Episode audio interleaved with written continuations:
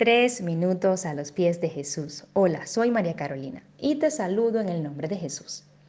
La palabra de Dios tiene poder para hacer como está escrito y cumplirse en nuestras vidas. Hoy recordaba el libro de Mateo capítulo 4, donde Jesús es tentado por Satanás, pero Jesús le contestó tres veces escrito está. La primera vez que es tentado, el Señor le contesta, la escritura dice, no solo de pan vivirá el hombre, sino también de toda palabra que salga de los labios de Dios. En la segunda oportunidad Jesús le contestó a Satanás, también dice la escritura, no pongas a prueba al Señor tu Dios. Y la tercera vez que es tentado el Señor, Jesús le contestó, vete Satanás, porque la escritura dice, adora al Señor tu Dios y sírvelo solo a Él.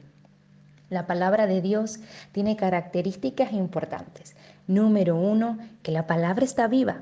El libro de Hebreos capítulo 4 versículo 12 dice que la palabra es viva y eficaz, más cortante que toda espada de dos filos, penetra hasta el alma y el espíritu, las coyunturas y los tuétanos, y discierne pensamientos y las intenciones del corazón.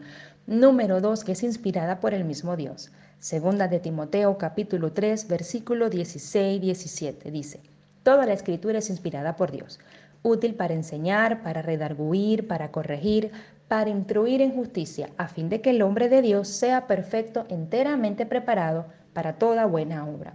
Y número tres, la palabra de Dios se cumple y no miente. El libro de Isaías capítulo 55 versículo 11 dice, Así también la palabra que sale de mis labios no vuelve a mí sin producir efecto, sino que hace lo que yo quiero y se cumple la orden que le doy.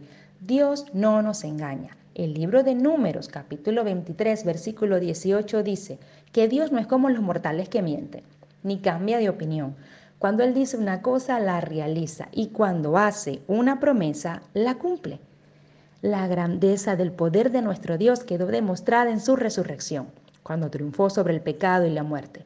Dios nunca se contradice. El estar sometido a su verdad, que su palabra, es una gran bendición.